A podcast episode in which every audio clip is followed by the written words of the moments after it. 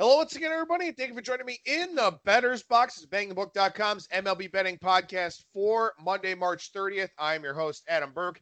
This and every edition of the Bettor's Box presented by our friends over at DSI Sportsbook. BTB and the number 200 is that promo code 100% deposit match bonus for the sportsbook, 100% deposit match bonus for the live casino at BetDSI. It's only a game until you bet it. Amazon guide still available over there for purchase, $4.99. PDF form guide available for free over at bangthebook.com. Again, obviously, we don't know when this season is going to start, if this season is going to start. But for those that did buy the Amazon guide, we'll try to figure something out. So keep the screenshot of your purchase or whatever else that you got sent to your email. Um, at some point in time, we'll set something up for you to send those over and we'll figure something out for next year because, uh, you know, hey, obviously, I mean, I, I put over a 100,000 words of work into that MLB betting guide. You put some money into it to buy it over there on Amazon. And now we don't know when the season's going to start, how many games there are. We appreciate your support. We appreciate you checking that out. Uh, but obviously, here, you know, some uncharted territory to say the least. So, for those that did buy this season's guide over on Amazon, uh, we'll figure something out for you here in the not too distant future so that we can set you up for next year's or you know figure something else out at that point in time. But again, that free PDF over at bangthebook.com. Got some other coverage over at bangthebook.com as well. Took a look at some NBA draft prop odds. Did that yesterday. We've been doing a lot of horse racing stuff as well. We'll be covering a lot of stuff with the NFL draft, which is coming up here on April 23rd.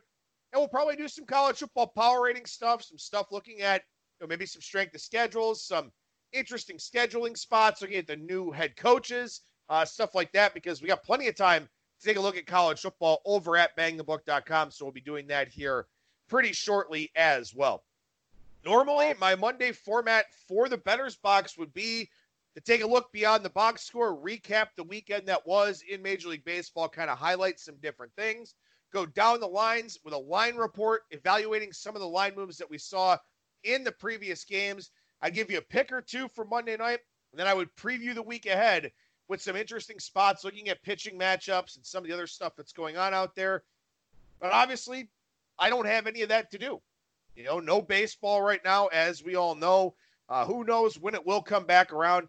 Some talks obviously going on between the players and the Players Association. So maybe they can start hammering out some of these issues that will be coming up here in the next CBA. So maybe we don't have another downtime without baseball here because of a labor stoppage. But you know, to this point, they're just kind of trying to figure out this year, figure out how they're going to pay guys. Uh, you know, what's going to happen in terms of service time and things like that. So a lot of baseball news, just not a whole lot that we can apply from a betting context. But you know what? We'll try to make the most of it here on this edition of the Bettor's Box. And I will start with a look beyond the box score. And obviously, that means going back to last year. But a few different things I wanted to point out to you here on today's segment. And one of the things I wanted to start with was that last year, and really for the last several years, the first inning has been the highest scoring inning of the game.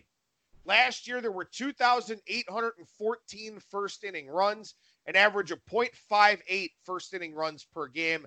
1,524 of the 4,858 first innings in the regular season had runs. Now, a lot of people do like to go out there and bet that first inning yes or no prop. So 31.4% of the time a team scored in the first inning last separate games necessarily. So I don't know how many games there were where one team scored and one team didn't in the first inning. But overall, on the whole here, 31.4% of the time, a team did score in the first inning last year. It was 29.7% in 2018. It was still the highest scoring inning, 1,444 of the 4,862 first innings.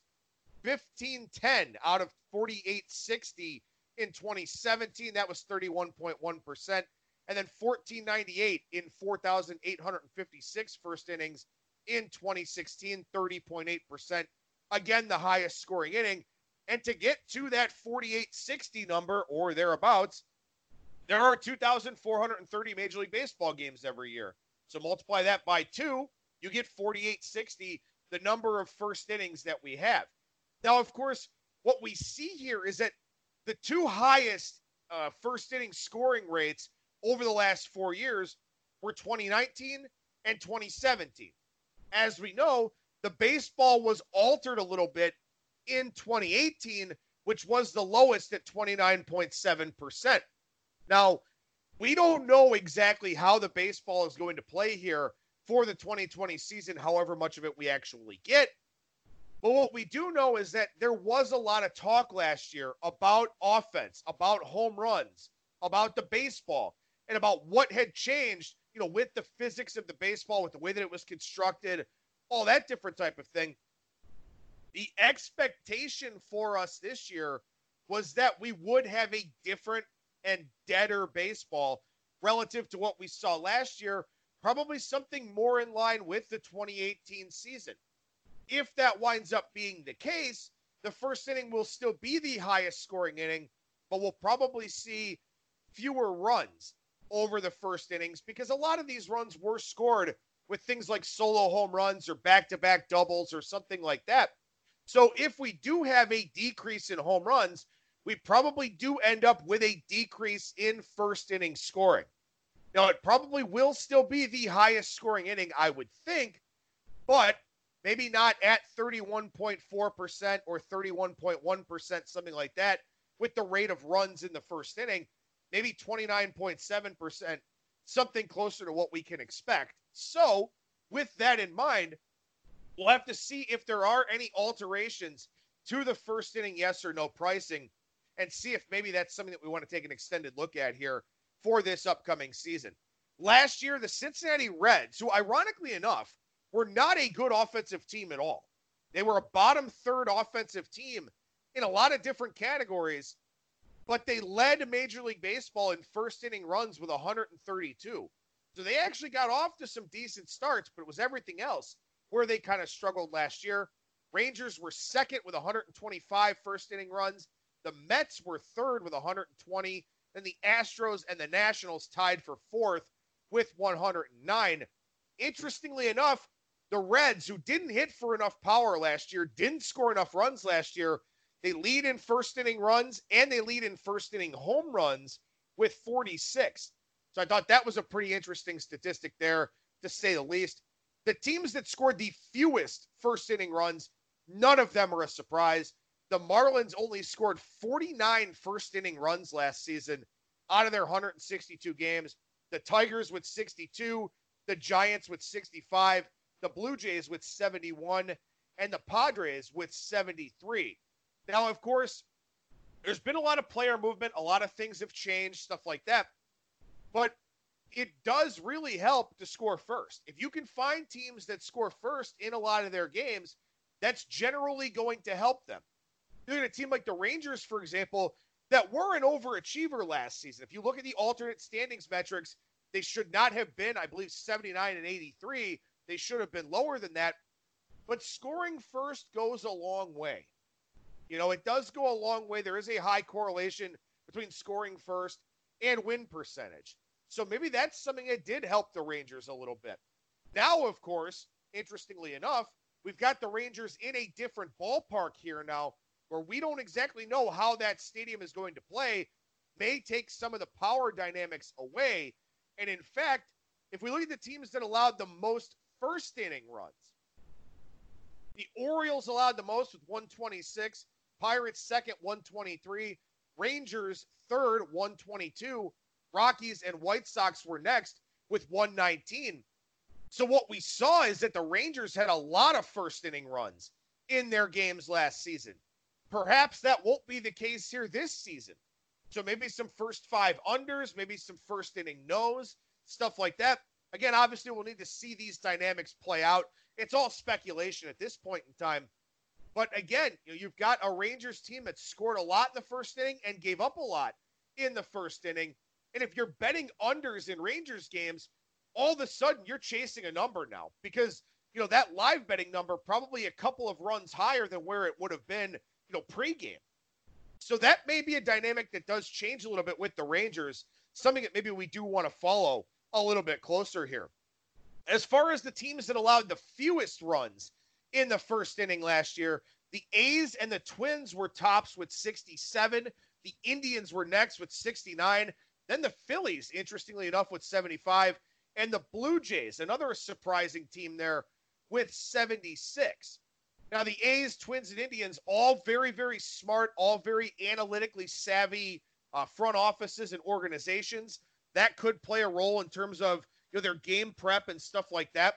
So that may be something you want to consider as well. You know, the teams that you would expect to have the strongest advanced scouting, the strongest blueprints and plans, maybe those are teams that do fare the best in terms of run prevention early on in games. So maybe there is an angle to exploit a little bit there as we go forward as well. Now, a lot of people these days will only bet first fives because they don't want to deal with the volatility at the back end of the game. And it is true, a lot of bullpens are inherently volatile. There's a lot of high variance at the ends of games, or so we feel like. You know, it's one of those things where we always remember the bad beats, the bad things that happen, stuff like that. Here's the reality of it. Generally, year to year, and this could change now with the three batter minimum. So that is something to keep in mind. But generally speaking, teams with a lead after five innings are going to win about 84 or 85% of the time. Last year it was 84%, 1,753 wins, 333 losses with a lead after five innings. 340 games were tied at the end of five. So, you know, those first five pushes do seem like they happen a little bit more frequently than the data would actually suggest. But again, the team that had the lead won 84% of the time, taking a lead into the sixth inning. So that would be the deciding factor there of your first five bet. Now, a team with the lead after six innings won 87.4% of the time, and a team with a lead after seven innings won 91.6% of the time. So, again, obviously, there is a degree of variance at the end of a game. There is a lot of volatility with these bullpens and how managers deploy their relievers and stuff like that. But if you're following along with a game, convert that live betting line into the implied probability. Start factoring in situations and lineups and bullpen availability and relievers and stuff like that. And decide if, you know, hey, I think this team does win this game, you know, more than 15% of the time, which is what the implied line is suggesting. Or I think this team's going to win this game, you know, more than 12% of the time, which is what the implied line is suggesting. It's one of those things that you do want to look take a close look at for a variety of different reasons. You know, 15% implied probability is a line of about plus 567. So if you're looking at a live betting line and you see a team is, you know, plus 600, plus 650, something like that live, and you think there's a better chance of that, of them coming back than 15%, maybe that's kind of the deciding factor for you. But again, live betting, you can get down a very slippery slope with that as well. So I think the best approach really is to try and keep it as simple as you possibly can. And one of the things that I like to do with regards to betting first fives versus full games is that I will look at bullpen usage. I will look at the recent workloads for a lot of these guys. If a lot of the primary relievers have thrown three games in four days or something like that, I'll probably be more inclined to bet a first five than to play a full game. Now, of course, you've got a lot of these pitchers that are conditioned to perform well in back to backs, in threes and fours, stuff like that. Where it really gets dicey for me is four and five or four and six because that's where you start to lose a little bit of velocity. You start to lose a little bit of command. Maybe the stuff isn't quite as sharp. So, you know, if I see guys, and managers tend to try to shy away from using guys, you know, three days in a row, stuff like that. Obviously, lefty specialists, it's a little bit different. But even now, lefty specialists, depending on when they're deployed, may have to go out there and throw 20 or 25 pitches because of that new three batter minimum. So I'm going to be taking a very close look here at reliever usage with my determinations between betting first fives or betting full games. Baseballpress.com slash bullpen usage is a very good one for this. Uh, roster resource, which is a a, a you know side pro not side project, but a, uh, a a feature over at Fangraphs. Roster Resource also takes a look at recent bullpen usage. So that's a very important thing to me. And I think it will be an even more important thing now with that three batter minimum, with some guys running up higher pitch counts, with managers deciding to stick with relievers a little bit longer, stuff like that. Bullpen dynamics are going to change a lot. And I think to a degree, a lot of people will shy away from them. A lot of people are only going to bet first fives and say, I don't want to F around with, you know, reliever usage at the back end of the game. On the flip side, I think there's an opportunity that this creates more full game betting value. You know, you think about some of these bullpens that are out there, and some of them are very, very top heavy. You know, you've got a closer, you've got maybe a good setup guy or two. Maybe that's about it. Maybe you've got a top heavy bullpen where some of these guys are going to have to pitch 80 games and they're going to have to be multi inning types of guys because the teams just don't have any other options.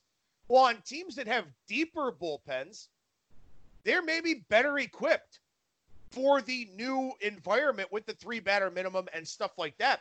So I think this even gives a leg up to the team with the better bullpen. And that's something I may look to exploit a little bit from a full game betting market standpoint. And obviously, too, we're going to have some unique dynamics, not just early in the season, but later in the season as well. Because these pitchers that are maybe used to having 70 or 80 appearances over 162 games, are they going to have 50 appearances in 100 games? Are they going to have 60 in 100 games?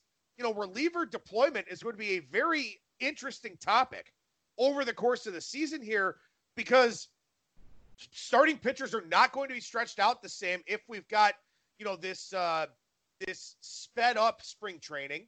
You've got the three batter minimum now. Relief dynamics are going to be very, very important. So that's something that maybe I can use to my advantage here with some full game betting as this season goes along. Now, is there a difference in terms of protecting leads between the American League and the National League? And I thought this was very interesting. Last year, with a lead after five innings, AL teams had an 854 win percentage. So they won 85.4% of their games with a lead after five innings. On the flip side, National League teams were only at 826 with a lead after five innings. After six innings for the American League, 882, 866 for the National League, and then 923 with a lead after seven innings, 910 with a lead after seven innings in the National League. So that was kind of interesting to me that there was such a big gap in terms of protecting leads for the American League versus the National League.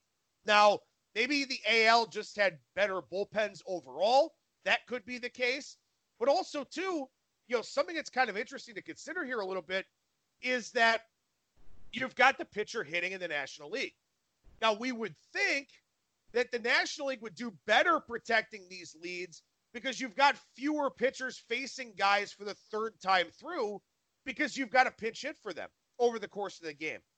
So I thought that that was kind of interesting that the American League actually did better protecting leads, even though you've got a lot of starters that face guys a third time through and stuff like that. So that was kind of interesting to me. Maybe something to watch here over the course of the season. In 2018, AL teams an 842 win percentage with a lead after five innings. National League teams 812. So that's really interesting. that's a big gap, a 3% gap there with a lead after five innings. The ironic thing is that after six innings, 876 in the AL, 875 in the NL, and after seven innings, 915 in the AL, 917 in the NL. So a big gap after five innings, but then after six and after seven innings, both leagues effectively the same. So how do we potentially explain that? I don't know. It could just be variance. It could just be, you know, kind of a random occurrence, a happenstance. It could be something where, you know, these National League teams, they pinch hit for the pitcher earlier on in the game, and then you don't want to use one of your primary relievers. After six innings, once you get to the seventh inning, you're going to start deploying your really good guys. So the sixth inning is kind of that gray area a little bit for a lot of these managers in that they don't want to use their premier relievers. So they go to a lesser reliever. And maybe some of these lesser relievers aren't as good as some of these starters that are going through the lineup a third time.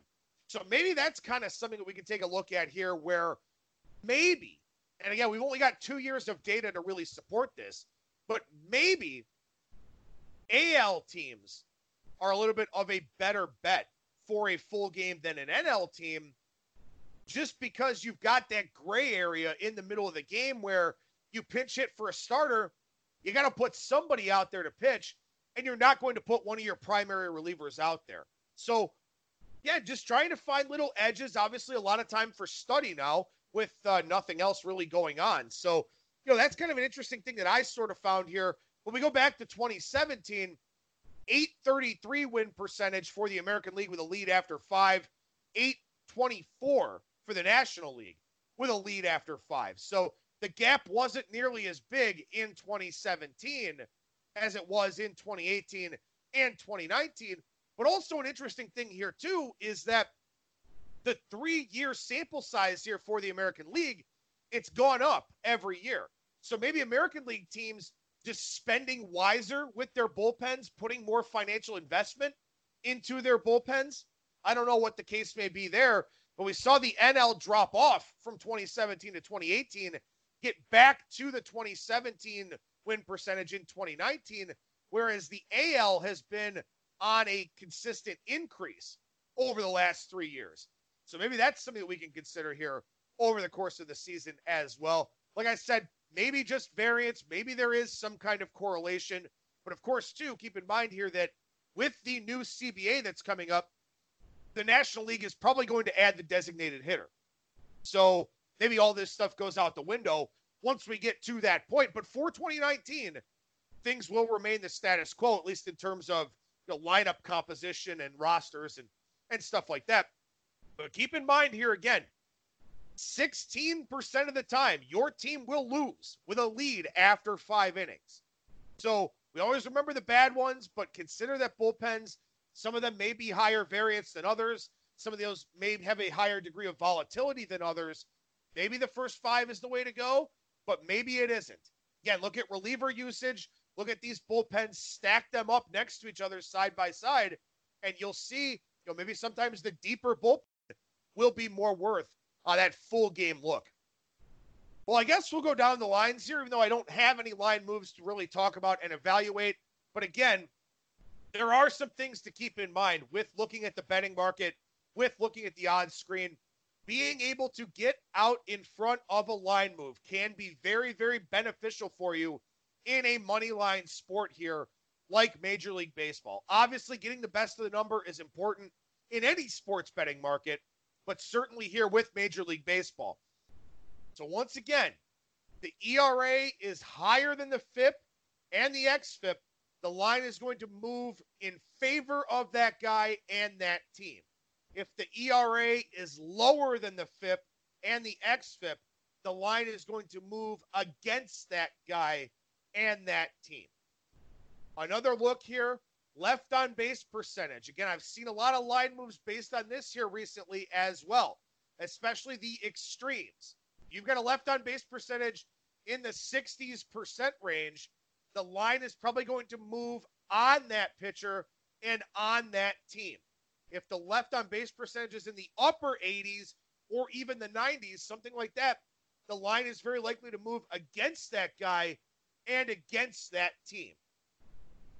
So again, ERA, FIP, and XFIP and left on base percentage are two very good indicators for projecting line movement in the Major League Baseball betting market.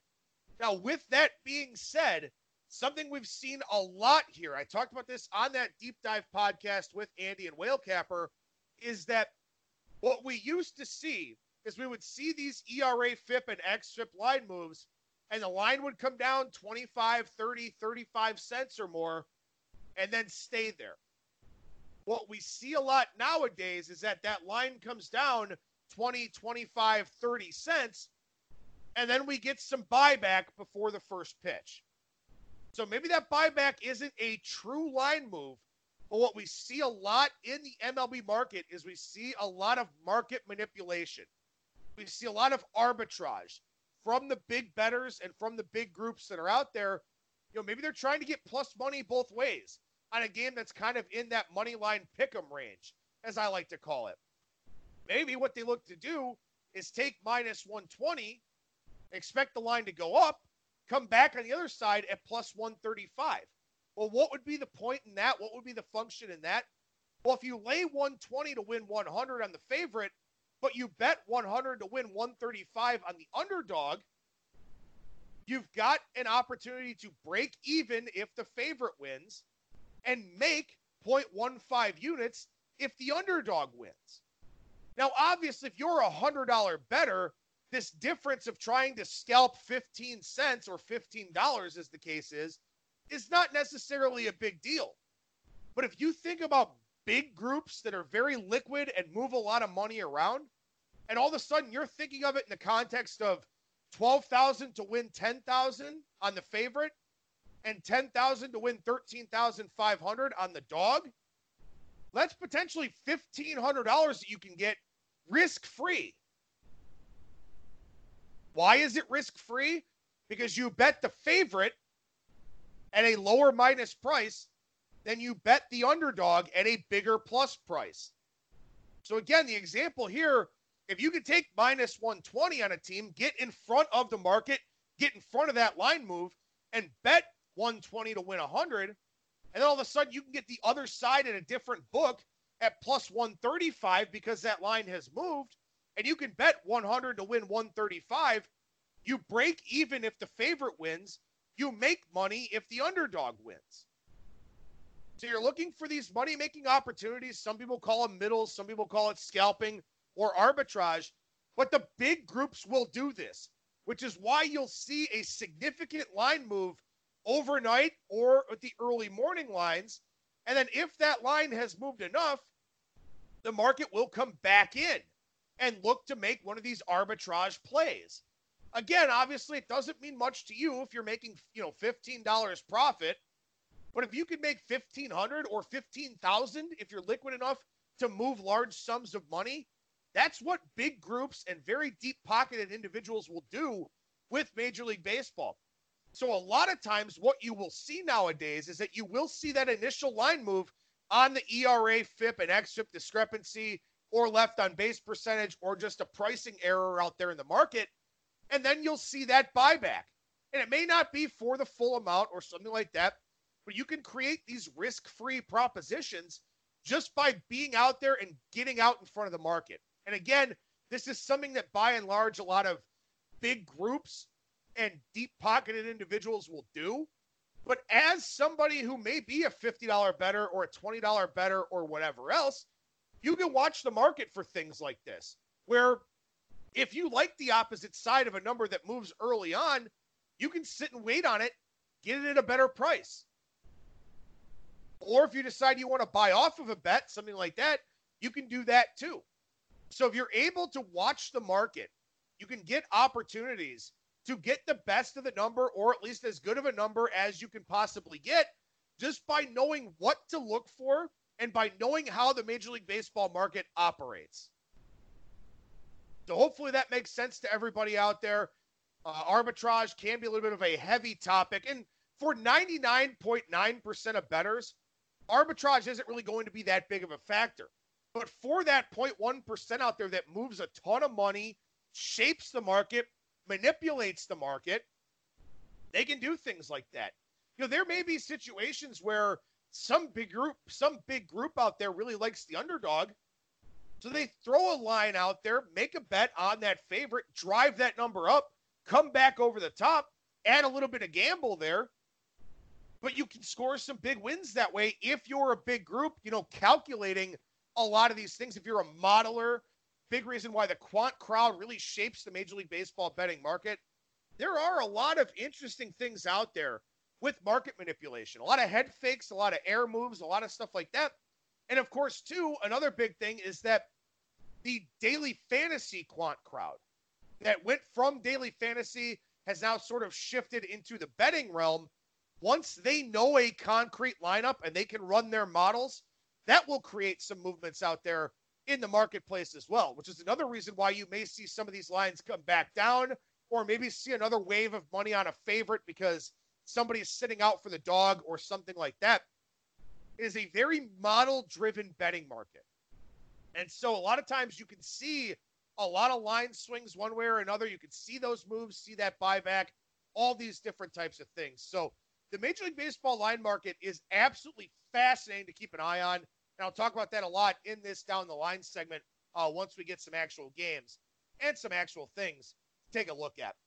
So I guess that's about it for today. We'll be back tomorrow on Tuesday. We'll talk some more horse racing stuff with Brian Blessing.